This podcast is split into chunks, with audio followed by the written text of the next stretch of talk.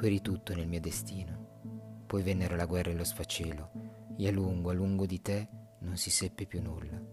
E dopo molti, molti anni, la tua voce di nuovo mi ha turbato. Tutta la notte ho letto i tuoi precetti, rianimandomi come da un deliquio. Voglio andare tra la gente, nella folla, nell'animazione mattutina. Sono pronto a ridurre tutto in schegge e a mettere tutti in ginocchio.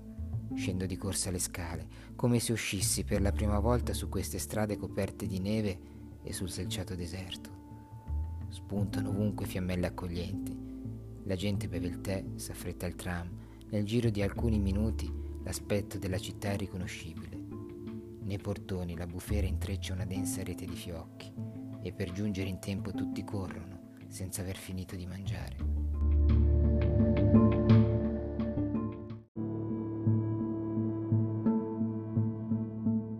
L'alba di Baris Pasternak, nella traduzione di Angelo Maria Ripellino per Giulia Naudi Editore.